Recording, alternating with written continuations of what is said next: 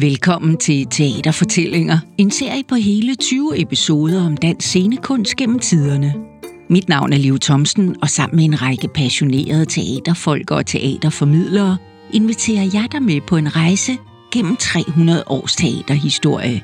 Fra teateret blev en selvstændig national kunstart for folket, og man begyndte at spille på dansk, til i dag, hvor tusindvis af teaterfolk dag ud og dag ind bruger alle deres vågne timer på at holde teateret i live.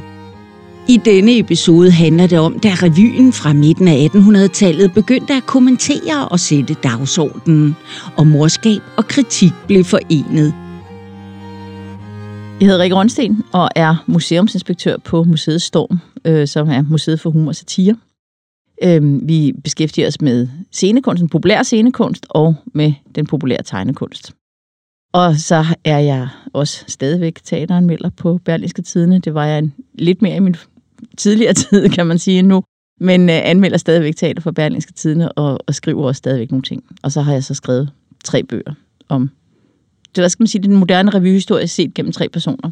Nemlig Stig Lommer, Preben Kås og Lisbeth Dahl. Vi skal spole filmen helt ja. tilbage til 1840'erne, og måske i virkeligheden dumpe ned i 1849, for der er premiere på den allerførste danske ja. revy. Hvad, hvad var det? Hvor, foregår, ja. hvor foregik det? Øh, men 1849 er jo et meget vigtigt... Altså, på Storm, der starter vi sådan set... Vi har bygget museet kronologisk op, og vi starter med 1849, og når man siger det til folk, der kommer ind ad døren, så kan man godt se, at de bliver sådan virkelig trætte i blikket og tænker, åh oh, gud, det er mange år, vi skal igennem nu. Men det er jo en god grund til det. Det er det år, vi får en grundlov i Danmark. Og med grundloven, så kommer der også en ytringsfrihed, og dermed så bliver der sluppet øh, noget af det her censurtag. Så der kommer til at ske en helt vildt meget, især på den her humoristiske, satiriske front på det tidspunkt. Og nytårsaften 1849, der får vi faktisk den første danske revy nogensinde. Og vi siger jo i Danmark, at øh, det er os, der har opfundet den genre. Den har vi simpelthen, den er dansk. Og, og der er jo noget sindssygt smukt, det har jeg faktisk aldrig tænkt over, at det er samme år som grundloven. Det er samme år som grundloven. Og det er ret fascinerende, fordi revyen øh, har jo premiere på Casinoteater, som ligger inde i Amaliegade. Og på Casinoteater har Ola Lehmann, den nationalliberale politiker, han har jo som, som er det store navn inden for den her bevægelse mod at få en grundlov og en fri forfatning. Han har jo holdt sin berømte casinotaler på netop Casinoteateret. Så man kan sige, at der kan ikke være noget bedre sted til egentlig at lave den her første revy, som jo er en, og bliver ved med at være en form for politisk satire. Der er selvfølgelig også andet i det. Revyen har altså heldigvis også forandret sig siden 1849 og så til i dag. Men, øh, men der er jo noget fantastisk i den her, det hele hænger sammen på den måde. Ikke? Skal vi starte med lige at placere Casino ja. rent geografisk og i den danske kulturhistorie? Ja, og rent geografisk, der kan man så sige, der vil man øh, skulle lede meget længe for at finde det i dag, fordi der ligger en, en meget moderne 60'er-bygning nu, øh, som hvis nok huser et forsikringsselskab, tror jeg. Øh, Casinoteateret ligger lige inde, øh, det ligger i Amaliegade, så det ligger simpelthen øh, virkelig seriøst et stenkast fra slottet, fra Amalienborg. Øh, og der, øh, det er blevet bygget i øh, nogle år før, et par år før faktisk. Det er meget nyt på det her tidspunkt. Øh, og er opført øh, af den meget, meget driftige Geo Carstensen, som også er manden bag Tivoli. Øh, og som har fået en idé øh, et par år efter, han har lavet Tivoli om, at nu skulle man også til at have et vinter-Tivoli. Øh, det synes sommertivoliet ikke nødvendigvis bestyrelsen, det er sådan en super god idé. Men, øh, men Carstensen er ikke sådan en mand, der lader sig ud af den slags. Altså, den idé har han fået, at nu skal det være. Så han, han får opført Casino-teatret øh, og går sig selv konkurs med det ret hurtigt, eller han kan ikke få det til at løbe rundt. Det er sådan the story of his life, kan man så sige. Men, øh, men Casino bliver liggende fysisk som teater, og bliver i, i årene efter øh, en, en bedre og bedre forretning. Det bliver aldrig verdens bedste forretning, øh, men det bliver en bedre forretning, og bliver sådan ligesom det første jo den første virkelige konkurrent til det kongelige teater, som det jo så i øvrigt også ligger klods op af, kan man så sige. Ikke? Amaliegade er jo ikke meget mere end 50 meter fra, fra Kongens Nytorv. Så, øhm, så det, bliver, det, bliver, det kommer til at være det, og så er det sådan det mere lette afdeling, det er en mere underholdende afdeling, af hvilken grund det jo sådan set også bliver ret populært hos publikum. De synes jo, det kan være meget rart en gang imellem at se en vaudeville og en operette. Og så bliver det altså også det sted, hvor revyen ligesom fødes for alvor. Og før vi går i gang med, med den fødsel, så, så mm. tænker jeg, at vi også lige skal have tegnet sådan hele teatersituationen op på det her tidspunkt, fordi det kongelige teater har jo længe haft monopol mm. på teateret, mm. ikke? Og det bliver brudt her omkring. Ja, det bliver så brudt her omkring, ikke? Øh, og, og så begynder de faktisk at komme. Altså på det her tidspunkt, øh, så skal man jo have den her teaterbevilling. Øh, og det skal man jo altså 100 år frem. Det er jo et helvede for de der teaterdirektører, eller de her folk, der har en idé. De skal jo hele tiden have en teaterbevilling, og dem er der x antal af, man kan få i ministeriet. Øhm, og, øh, men, men det kongelige teaters monopol bliver brudt her, øh, og det, det kræver nogle sværslag også at få casino overført fra at være det her vintertiver, ligesom Carstensen øh, ville have, med mest sådan noget lidt cirkus-tribune. Jeg tror, man taler, om, man taler nemlig ikke om teatersal, man taler om en tribune, øh, så der er sådan noget mere noget musikunderholdning og lidt. Og så bliver det første bliver sådan noget pantomime, man får lov at lave, og så får man så omdannet det til rigtigt teater efter et par år. Ikke? Øh, og, øh, og derefter så kommer sådan, kan man sige, den samme direktør, som ligesom for alvor får succes med at gøre casino til teater, nemlig Lange, han flytter så sidenhen over på Folketeater, som bliver opført inde i Nørregade, inde ved Nørrevold.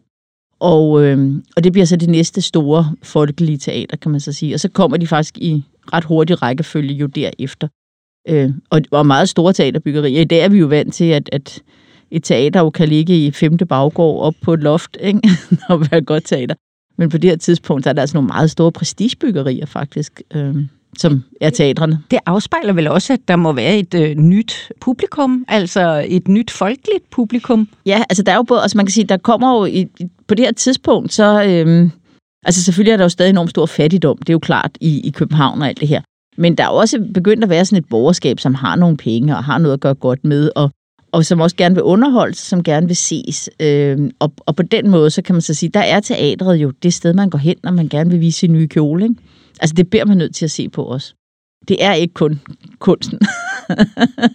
de kommer simpelthen også, fordi at det er der, man mødes. Øh, det er der, man ser. Og det kan man jo også se i utallige romaner. Ikke i øvrigt ikke kun danske, men også internationalt. Altså, der er jo ikke, man kan jo næsten ikke tælle op på lige meget, hvor mange hænder man bruger, hvor mange scener, der ikke er for teaterfoyer og teatersale, hvor man sidder og kigger på hinanden gennem teaterkikkerne. Og det har jo en, den magi er også en del af det her. Ikke? Øh, og der, er så, der kan man så sige, der begynder man så også så småt at have lidt den her med, man inddeler, hvor, eller ikke decideret inddeler, men, men man kan sige sådan nogen som Casino og, og Folketeateret måske især, altså Folketeater er folketeater, ikke? så det er det her folkelige, det er et lettere repertoire, det er noget, man altså alle gider se.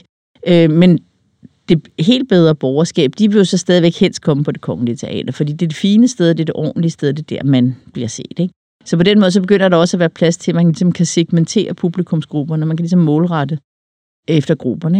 Ikke? Øh. Kan man ikke også sige, at det kongelige teater, udover at være det fine teater, vel også er det kedelige teater, fordi her i 40'erne er det jo stadigvæk Heiberg, ikke? Ja, præcis. Altså, og, det er nemlig ja. også det kedelige. Og så sker der jo så det, som, som jo også i høj grad begynder at ske nu her, hvor der kommer nogle flere teatre, at alt efter hvad direktør, der så sidder på det kongelige teater, så bliver hovedskuespillerne, eller hovedforfatteren, eller hvem der nu ellers er stjernerne, så bliver de uvenner med direktøren, og så kommer der noget primadonna-krige, og som sådan nogle ting, som jo også gør, at sidder der så en driftig direktør på Folketeatret eller på Dagmarteatret et eller andet sted, så siger det jo haps lynhurtigt, hvis de kan mærke, at der er knæsen i, øh, på det kongelige teater, ikke? så skynder de sig at hugge, øh, hugge de gode skuespillere over. Ikke? Og det er jo ikke kun inde i byen omkring Amalienborg og Kongens Nytorv, der bliver spillet teater. Der er jo faktisk også morskabsteater ude på Frederiksberg og endnu Absolut. Ja, ja. ja, ja, og vi skal jo ikke, altså få, vi, vi kan også lige sige jo, at der er også i provinsen, fordi jernbanen begynder for alvor. Øh, over i noget, der hedder Jylland. Over i Jylland. øh, og det er jo den der med, at øh, jeg på et tidspunkt skrevet en bog om Jørgens teaterliv, og det er jo meget interessant det der, fordi det er jo virkelig langt væk fra København i 1870'erne. Men den her jernbane, den betyder jo lige pludselig, så åbner verden sig jo bare helt vildt. Altså, så kommer de her københavnske selskaber jo. Og nogle af dem er det sikkert frygtelig pinligt, øh, fordi nogle er, er jo også bare, altså, det er jo også et ydmygt liv, og et forfærdeligt liv nogle gange at være turneskuespiller i 1800-tallet. Men, øh, men det er jo også en, det er jo, det er jo, alligevel får man jo pustet fra alle mulige andre steder, end lige præcis der, hvor man bor. Ikke? Så, så på den måde kommer teateret ret meget rundt i de her, i slutningen af, eller hvad kan man sige, anden halvdel af 1800-tallet, åbner øh, Danmark sig for hele, hele Danmark sig for teatret, kan man så sige. Ikke? Men øh, hvad hedder det? Øh, og hvad var det, du spurgte om? Det var morskabsteater det var morskabsteater. på Frederiksberg og sådan noget. Ja. Ja. Og, det, og jeg har lidt på fornemmelsen, at det er lidt mere underlydigt. Altså jeg tænker, jeg plejer at sige sådan den der med, at, at øh, i, på et tidspunkt, så talte man altid sådan politisk set om teater i teaterlovens forstand. Ikke? Det var sådan noget, man spillede på det kongelige teater, Betty Nansen og sådan noget ting. Øh, der vil jeg nok sige, der var ret meget teater på Frederiksberg, der var rådet der. Der var faldet mellem huller. Fordi jeg tror, der er meget af det, hvor man nok hverken vil kalde det scene kunst, eller kunst i det hele taget, eller noget som helst. Der er alt muligt fra slangetimmersker til, øh, til kvinder, der til, hvad hedder det, sanger inde i pavillon og syngepiger, der ikke kan synge, og alt muligt. Men der er jo også teatre. Altså, der er jo også reelle teatre derude. Øhm, og mange af dem, øh, eller på det her tidspunkt her i anden, altså Frederiksberg har jo været sådan, sådan nærmest, hvad skal man sige, brolagt med ølhaller og gang i den steder. Øh, men nogle af dem begynder jo sådan også, altså sådan vil det jo altid være, så begynder det at være sådan lidt trængt, og så kommer publikum ikke der længere. Og Frederiksberg er jo langt væk stadigvæk. Altså, det er jo stadigvæk, volden er jo først lige faldet. Ikke? Øh, så man kan sige, at, at det første store skridt mod, at Frederiksberg ligesom bliver forlystelsesstedet, det er jo igen den kære Geo Carstensen, øh, som åbner Alhambra i 1857. Øh, eller han gør det ikke, for han er død lige inden.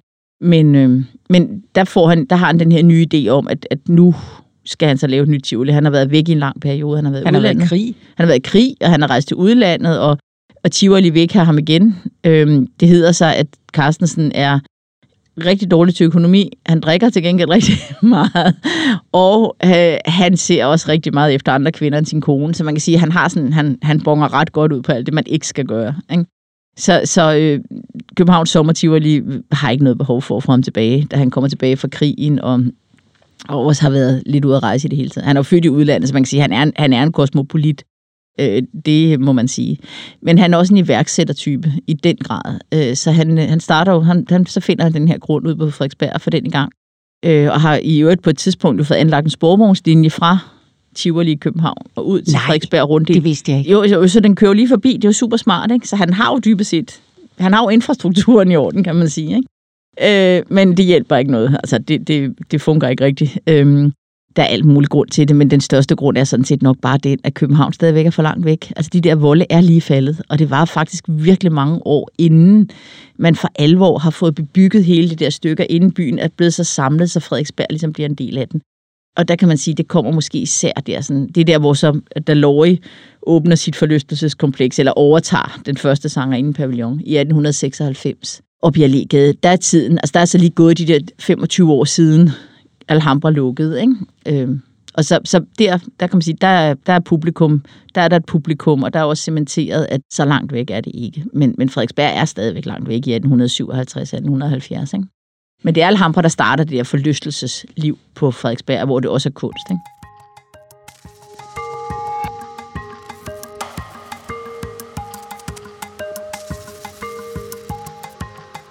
Og det lyder som om, at øh, der er en, en ny menneskerace på ja. det her tidspunkt, det sidste halvdel af 1800-tallet. Jeg kommer til at tænke på Titgen også. Ikke? Mm. Altså, der er en social mobilitet, og der er højt at flyve og dybt at falde, og, og mulighed for at lave mange hurtige penge, blandt andet på teater. Ja. Ikke? Og, og så er der også mulighed for at tabe de penge igen. Altså, øh, teateret, er det en god forretning på det her tidspunkt, eller er det bare fantasternes legeplads, så at sige? Altså det er jo lidt både og, kan man så sige, ikke? fordi for nogen er det en virkelig dårlig forretning, men jeg er lige ved at sige, for dem det er en virkelig dårlig forretning, det er jo tit dem, der opfører det allerførst. Ikke? Altså man skal næsten være nummer to. Mm. man skal komme og overtage det. Ja. Når, når, ligesom Lange. Ja, præcis. Ja. Ikke? Ja, man skal Som komme overtager overtage casino. Fra, Nemlig, ja. ja. Så man skal lave den der, man overtager fra den, der bygger. Ikke? Der sker det, fordi nu talte vi før om 1849, men, men i 1880'erne, der strammes grebet jo i virkeligheden igen politisk mm. med Estrup og provisorielovgivningen og alt det der. Og der har jeg læst mig til endnu en overraskende pointe, nemlig at øh, revyen, for at vende tilbage til den, faktisk er et særdeles kritisk modspil mm. til Estrup og mm. kompagni mm. og øh, myndighederne på det mm. her tidspunkt. Der sker jo det, at øh, altså man kan sige, nu, nu sagde jeg jo højt og flot før, at censuren, øh, vi fik ytringsfrihed og ingen censur og alt det der i 1849. Men lige præcis på teaterfronten, der kommer man jo faktisk igen ret hurtigt efter. og en af grundene er jo blandt andet, at de her revyfolk... Øh, de pusher den. De kan, ikke holde, de kan ikke simpelthen ikke holde sig på måden. De kan Nej. ikke lade være med at kritisere. Øh, og sådan er det jo med revyfolk, og sådan skal det også være med revyfolk og med satirikere i det hele taget. De skal selvfølgelig lade være at holde sig på måden. Øh, men de kritiserer regeringen, og der, der er jo blandt andet en, øh, en berømt sommerrevy øh, på Frederiksberg Morskabsteater, som i dag er det, der hedder, øh, hvad hedder det, Betty Nansen Teateret.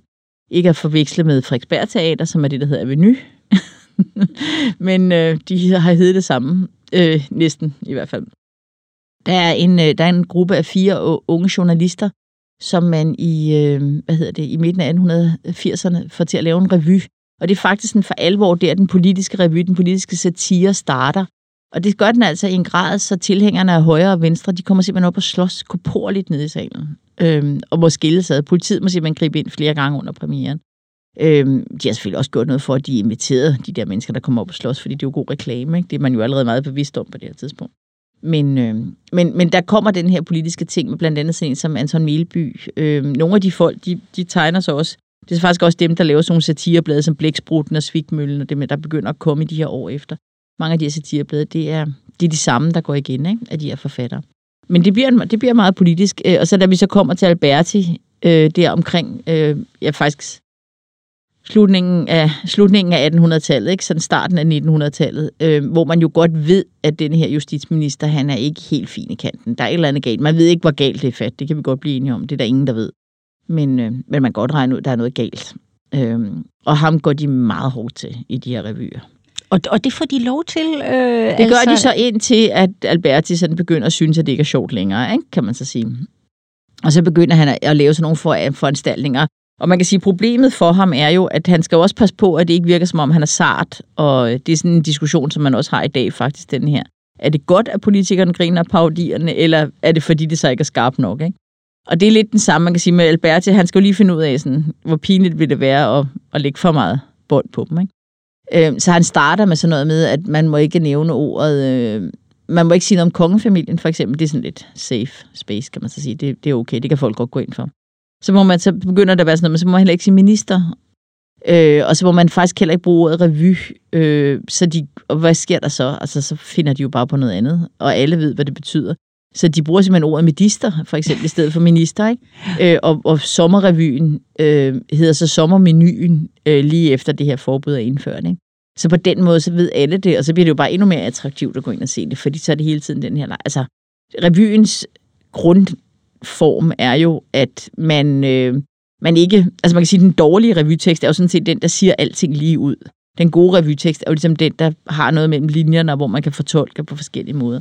Og derfor så er så nogle forbud, som Alberti indfører, det er jo, det er jo bare godt nærmest. Det, det gør det bare, bare kunsten bedre. Dogme. det er jo simpelthen bare dogme. det ikke? Så, så finder på noget andet. Ja, folk, øh, folk begynder jo bare at... Øh, jo, jo, du har jo et publikum, som når de siger medister, så griner de jo endnu ja. mere, fordi så ved de jo godt, hvorfor. Ikke? Så det bliver jo bare endnu federe det er jo, sådan, altså, det er jo selvfølgelig barnligt, men det er jo også sådan, vi er som mennesker. Ikke? Øhm, så, så det er den her med at sparke opad eller sparke nedad. Ikke? Men, øh, men Alberti får strammet den her censur, og faktisk så har vi jo så derfor set teatercensur i Danmark i, øh, ja, indtil midten af 50'erne, ikke? 1950'erne, så det er jo øh, det er en meget kort, faktisk en meget kort tid, at lige præcis teateret er frisat. Er revyerne populære sådan i den brede befolkning, eller er det sådan den københavnske intelligensia og de mere sådan radikale Altså det er jo det er en både og, kan man så sige. Da jeg, lige efter jeg bøger har lavet den i 1849, så er den øh, der nytårsaften, så har casinoen et par år for sig selv, og så siger det bare, puh, og så begynder det bare at sprede sig. Fordi folk, øh, man kan se, at det er en populær genre, folk er, er glade for den, så, det, så begynder man at lave den rundt omkring. Og Erik Bøger ser det stå med at udvikle den, kan man så sige. Ikke? Øh, og, og på den måde, så, så taber han sådan lidt, han taber terræn der. Men, øh, men så er det jo sådan med den, og så går det jo lidt op og ned, og der er lidt forskelligt publikum, så man kan sige, at, at da de kommer til den her, de, de her fire journalister med blandt andet Anton Melby øh, der i, øh, i 1880'erne og 90'erne, der, øh, der bliver den måske netop sådan mere det der lidt en lidt, øh, lidt mere sådan intellektuelle i, i forhold til det satiriske og sådan nogle ting. Ikke? Men ellers, så ja, så er den jo så er den til den brede befolkning, og man kan sige, at revybegrebet er jo også elastisk øh, allerede på det her tidspunkt. Ikke? Så ja, måske skal vi lige få styr på det med revyen som form. Ja, øh, altså man kan sige, den er jo... Øh, det er, jo også gammel, en defin- det er jo en gammel genre, ja. det er jo også en, men det er også igen lidt et definitionsspørgsmål, hvor stram skal man være i forhold til, hvordan man siger. Men sådan helt tilbage til den, aller, den allerførste, den har jo, den starter jo ligesom det her med, at det er tilbageblik. Øhm, og på det tidspunkt, der er det seriøst et tilbageblik på hele året, der er gået. For de gennemgår efter sine alle 365 dage i det her år. Øh, som, øh, som man, altså i 1849, ikke? jeg tænker med både grundlov og det hele, der har været nok at tage fat på, så det har været en meget, meget lang aften. Øh, men, øh, men, og krig. Og krig og alt muligt. Ja. Der har været simpelthen Danmark og Frederik ja. og... Du. Og så, og, og, og, han, der er jo den der, der hedder, at, at altså, hvis det er hver dag, så har man jo også skulle have de der, hvor der ikke er sket noget. Ikke? Ja. og så skulle finde på et eller andet at sige. Nå, men øh, så på den måde, så kan man så sige, så, så er det der tilbageblikket. Ikke? Og så er det allerede, det kan man se sådan ligesom, fra starten af, er det allerede den her blanding, genremæssig blanding. Der er noget, der er sange, der er nogle, noget, hvor det bare er sketches, og nogle, nogle vitser, og nogle jokes og sådan nogle ting. Øh, og Altså sådan den her lidt blandede landhandel af, af, af stilart, eller hvad skal man Jeg sige? tænker, hvor du vil.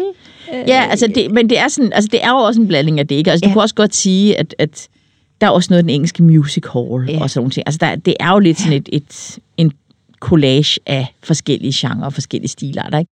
Men den er jo nyskrevet, og den er, øh, hvad hedder det, og, og det er enkelstående numre på den måde, og alligevel kan man sige, at er jo mere sammenhængende, end, øh, end, øh, end revyen er. Ikke? Altså i starten minder, den nok, minder de nok relativt meget om hinanden, ikke? hvor man kan sige, at sidenhen, så er revyen jo i dag, at det er jo en masse løsrevne tekster, mm. eller ting, der er sat sammen til en samlet forestilling, som man så med helt nyskrevet musik til alt også.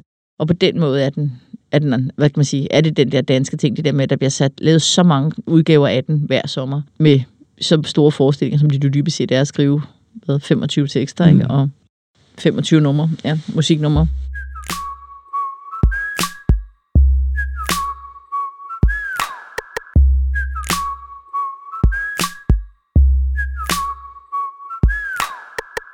Der er en stor stjerne, sådan en teaterstjerne på det her tidspunkt i 1800-tallet. Det er jo fru Heiberg, ikke? Mm. Men revyen skaber jo stjerner på en helt anden måde. Ja. Det er jo før filmen, det Ja, her. ja, ikke? ja. Øh, altså, jeg har fundet nogle levende billeder af Dagmar Hansen. Mm. Det var jo i 1890'erne, det har Ja. ja. jo været big stars, det Er her. du ikke? sindssygt, de var Ja. store? Øh, altså Dagmar Så det er Hansen, en ny berømthedsindustri. det er jo en det er en ny berømthedsindustri, der Ja. kommer med den her Ja. populære. Man kan sige, Dagmar Hansen har også, hun er meget lækker. Det er hun altså, når man ser de der Ja. billeder hende. Hun ser godt Yes. nok Ja. godt ud. Ja. ja. Og hun er også rigtig god til at tage det rigtige tøj på. Ja. Men hun bliver jo virkelig den her pin-up-pige. Altså hun forstår også at få en forretning ud af, hvad det er, hun kan, og hvad det er, hun har. Så hun kommer til at tjene sindssygt mange penge. Fordi der bliver jo lavet postkort med hende, der bliver jo lavet alt muligt med hende. Og, og det er jo så det, der er den her stjerneting. Der kommer jo ligesom en ny industri, kan man sige, i kølvandet på dem. Øhm, jeg har, øh, hvad hedder det, jeg har lige for nylig holdt et, et, øh, et foredrag om Nykøbing Falster revyen, og der kan man sige, der i, i, på, på torvet, hvor, øh, hvor det her, hvor hotellet ligger, hvor revyen bliver spillet i, og, og hele tiden er blevet spillet, hotellet, det ved jeg ikke, i provinsen brænder de der hoteller altså på et eller andet tidspunkt. Ja. øh, men, øh, men det er jo fint nok, fordi det er til gengæld en fantastisk smukt bygning, den spiller i i dag. Nå, men, men der er jo så der på hjørnet på den fede plads på torvet, der er jo så teaterkiosken, ikke? Øh, og hvad gør han? Jamen det kan man jo se bagpå. Jeg har et postkort på museet, for eksempel lige ved der står så teaterkiosken Nykøbing, ikke? Så, så de får den her industri af at sælge postkort for de her forestillinger, og med de her skuespillere på, ikke? En anden er også de her sangkort med populære revyviser, øh, hvor at, at øh, blandt andet tjenestepigerne jo, det er sådan ligesom en måde, de har ikke råd til at købe et ugeblad måske, vel, men så kan du købe de her bitte små sangkort, som jo er lidt sådan ligesom en skillingvis, ikke? Som, som, øh, hvor man kan se, jeg, jeg ved ikke hvor, jeg kan ikke huske hvor, men jeg har et eller andet sted set den her kuffert, en, en tjenestepige havde, hvor hun så havde, hvad hedder det, tapseret låget i den med de her sange. Og så kan hun jo mindes en glad aften, hun har været inde og se, fordi du har godt råd til at gå ind og se noget en gang imellem, fordi der er jo også billige pladser ikke, i de her teatre. Eller også er det bare noget, hun har gået og hørt. Nogen gået og nynnet. En af dem, der har været inde og se, der har nynnet den her sang, og den har haft en tekst, der sagde hende noget. Det er ligesom en digtsamling for hende, eller den gode melodi, ikke? Altså. Så på den måde er der jo en kæmpe sådan, merchandising, der starter allerede her, ikke? Nu er du selv teateranmelder. Øh, Hvad med teaterkritikken på det her tidspunkt? Arbejder den med de nye teaterbegreber? Altså inddrager den revyen og morskabsteateret, eller Altså, jo, bliver det, den bare ved med at gå i det kongelige teater? Nej, den, den, tager, den tager meget, altså man kan sige, det fylder jo mere på det her tidspunkt generelt. Altså man kan sige, medierne tager, tager det jo også ind, alt efter selvfølgelig også hvem det er, og, og hvad det er, og, og hvor det er, og sådan nogle ting. Ikke? Fordi, altså, altså ret skal være ret, der er også nogle af de her revyer, der bliver spillet mærkelige steder, hvor man også tænker, det er nok meget godt, hvis de ikke bliver set af Ja. andet end dem, der bare lige tilfældigvis kom forbi. Ikke? Øh, der er nogen, tror jeg da nok, der har været på stykker af på Frederiksberg, der vi kommer uden for de der Frederiksberg morskabsteater og sådan nogle ting. Ikke? Så på den måde kan man så sige, men, men ellers så er, altså en del af pressen er jo også det her med at, at følge med og, og følge med med de nye strømninger. Ikke? Og, og der er jo så også man kan sige i højere grad partipresse på det her tidspunkt. Ja. Så der er jo i højere grad... Der er jo Brandes, ja, en Brandes, Præcis, ikke? Ja, Altså, ja. ja, ja, så der er jo hele den her spredte også i, hvad man, hvad man kan interessere sig for, hvad man kan gøre. Ikke? Men, øh, men så er det den her med, at, at man kommer flere steder, ikke? og det er, øh, det er den her... Altså, det er også bare underholdningsform. Man, man nøjes jo ikke med at gå i et kongeligt teater nødvendigvis. Så man kommer også lige så vel på Dagmarteateret, og, og hvor der ellers er noget, der åbner Casino-teateret. Ikke? Altså det, øh, det er klart, hvis man, hvis man godt kan lide at gå i teater, hvis man gerne vil gå ud en gang imellem, og, og så er det jo også, på det her tidspunkt hænger det jo også meget mere sammen med den her gå-ud-kultur. Altså så spiser man jo først, og så går man, mødes man bagefter et eller andet sted, og der er jo meget mere omkring det, end, øh, end bare at gå i teateret. Ikke? Det er nok noget, vi er mere vant til i dag, at vi, at vi tager ind og går i teater, så tager vi hjem. Ikke?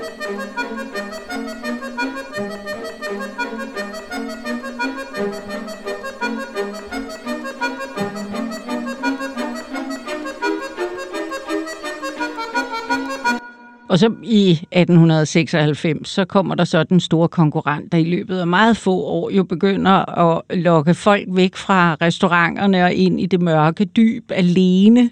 Og, og hvad betyder konkurrencen fra filmen? Hvad betyder det nye århundrede? Krigen? Altså, revyerne har jo altid haft en bølge. Altså, det er sådan noget, ja. man kan simpelthen lave, den, den laver sådan en fuldstændig klassisk ja, bølge. Ja, taler om tre bølger lige ja. op til, ja. Ja, altså, det, men det er sådan, så går det ned, så går det op, så går det ned, så går det op. Altså, det er sådan helt mærkeligt. Øhm, men, men lidt, har lidt at gøre med, øhm, hvor, jamen, altså, hvem, hvem er vi et eller andet sted? Det har, det har, altså, revyen er jo simpelthen så forbundet med, hvem vi er som danskere, og, og hvor vi er i vores liv.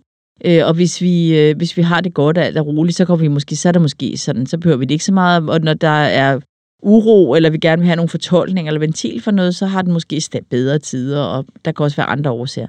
Og nogle gange er der bare sådan en enkelt person, som nu Fred Skårup med Skalateateret, som kommer ind fra højre, så at sige, og, øh, og skaber noget nyt, og så pludselig så bliver alting en succes igen. Ikke? Men det, det filmen først og fremmest kommer til at gå ud over, det er faktisk varietéen, altså Dagmar mm. Hansens gebet, kan man så sige, det her område af den slags scenekunst. Og det er fordi, at den har, den har meget at spille nogle steder, hvor at, øh, det var billige øh, billetter. Det var, øh, du behøvede ikke de store forudsætninger. Du behøvede ikke være lært eller dannet, eller komme fra et hjem med klaver, som man trods alt også på det her tidspunkt i slutningen af 1800-tallet har skulle for at komme på Dagmarteateret, for eksempel, fordi der var man begyndt at spille Strindberg. Strindberg. Ja, præcis. Ikke? Altså sådan nogle ting. Ikke? Så man kan sige, der begyndte at blive sådan lige... Der, der kom man ikke bare for sjov længere. Vel? Øh, men, øh, men der kan man så sige, at, at for den gruppe, som jo så i, i høj grad selvfølgelig er en arbejderklasse, ikke? Øh, der, øh, der er filmen jo bare så meget federe at gå ind og se. Ikke? Øh, og, og det er jo også det her, der sker med, med alting inden for teatret. Og det er uanset, om det er revyen eller alle andre steder lige pludselig er der noget, der virker støvet og antikveret, og oh, det var det, vores bedste forældre så, ikke? Øh, og, og nu vil vi noget andet. Øh, og sådan tror jeg, det også har været med Varieté. Den har bare lige pludselig følt støvet i forhold til det her med at kunne blive bragt rundt i verden, og mm. man kunne se internationale stjerner, så hvorfor filen skulle man gå mm. hen og se en eller anden, der måske ikke kunne synge ret godt? Øh, det var noget helt andet. Man kunne komme alle steder hen, man ville. Ikke? Og det, det var jo også det, Skårup han udnyttede. Præcis, det var jo ja. altså ja. automobiler Præcis. og kineser på hele, scenen hele, og cowboyder og alt det der. Overdået ja. kostymer, ja. hele den her. Yes. Ikke? Ja. Alt, altså, så, så, så, så det her med at få trukket den moderne tid, men der går jo altid nogen tid. Ikke? Ja. Altså, inden, enten så skal der komme en, som er meget hurtig, men, men der er også det her begreb, som man opererer med andre steder, som handler om den folkelige forsinkelse og som mm, ikke er negativt ment nødvendigvis, men man kan sige, et er, måske var det faktisk lidt det, Carstensen altid led under. Ja, ja. at han var bare lige lidt hurtigere end alle os andre, øh, eller end alle, eller dem i hans samtid. Ikke? Altså han fik idéerne øh, fem år for tidligt måske, ikke? og derfor gik de konkurs, men havde han, fået, var, havde han bygget Alhambra 10 år senere, så havde det måske været lidt, så havde det måske haft en chance, ikke? Øh, men øh, hvad hedder det? Og, det? og det er nok det, som man kan sige, der, der også lidt er med, med noget af det her, ikke? Altså at at øh, det var lige lidt, inden man opdager det moderne og hvad det er. Og så, hvis det rammer på et rigtigt tidspunkt, så kan det også forandre. Tak skal du have. Selv tak. Det var en fornøjelse. Du har lyttet til Teaterfortællinger, en podcast produceret af Historieselskabet for Dansk Teater 300 år. Lyden stod Per Bull Aks for, og musikken er fra Upright Music. I næste episode handler det om Helge Hansen, der fløj og byggede stort, blandt andet Dagmarteateret i København, men også faldt afgrundsdybt.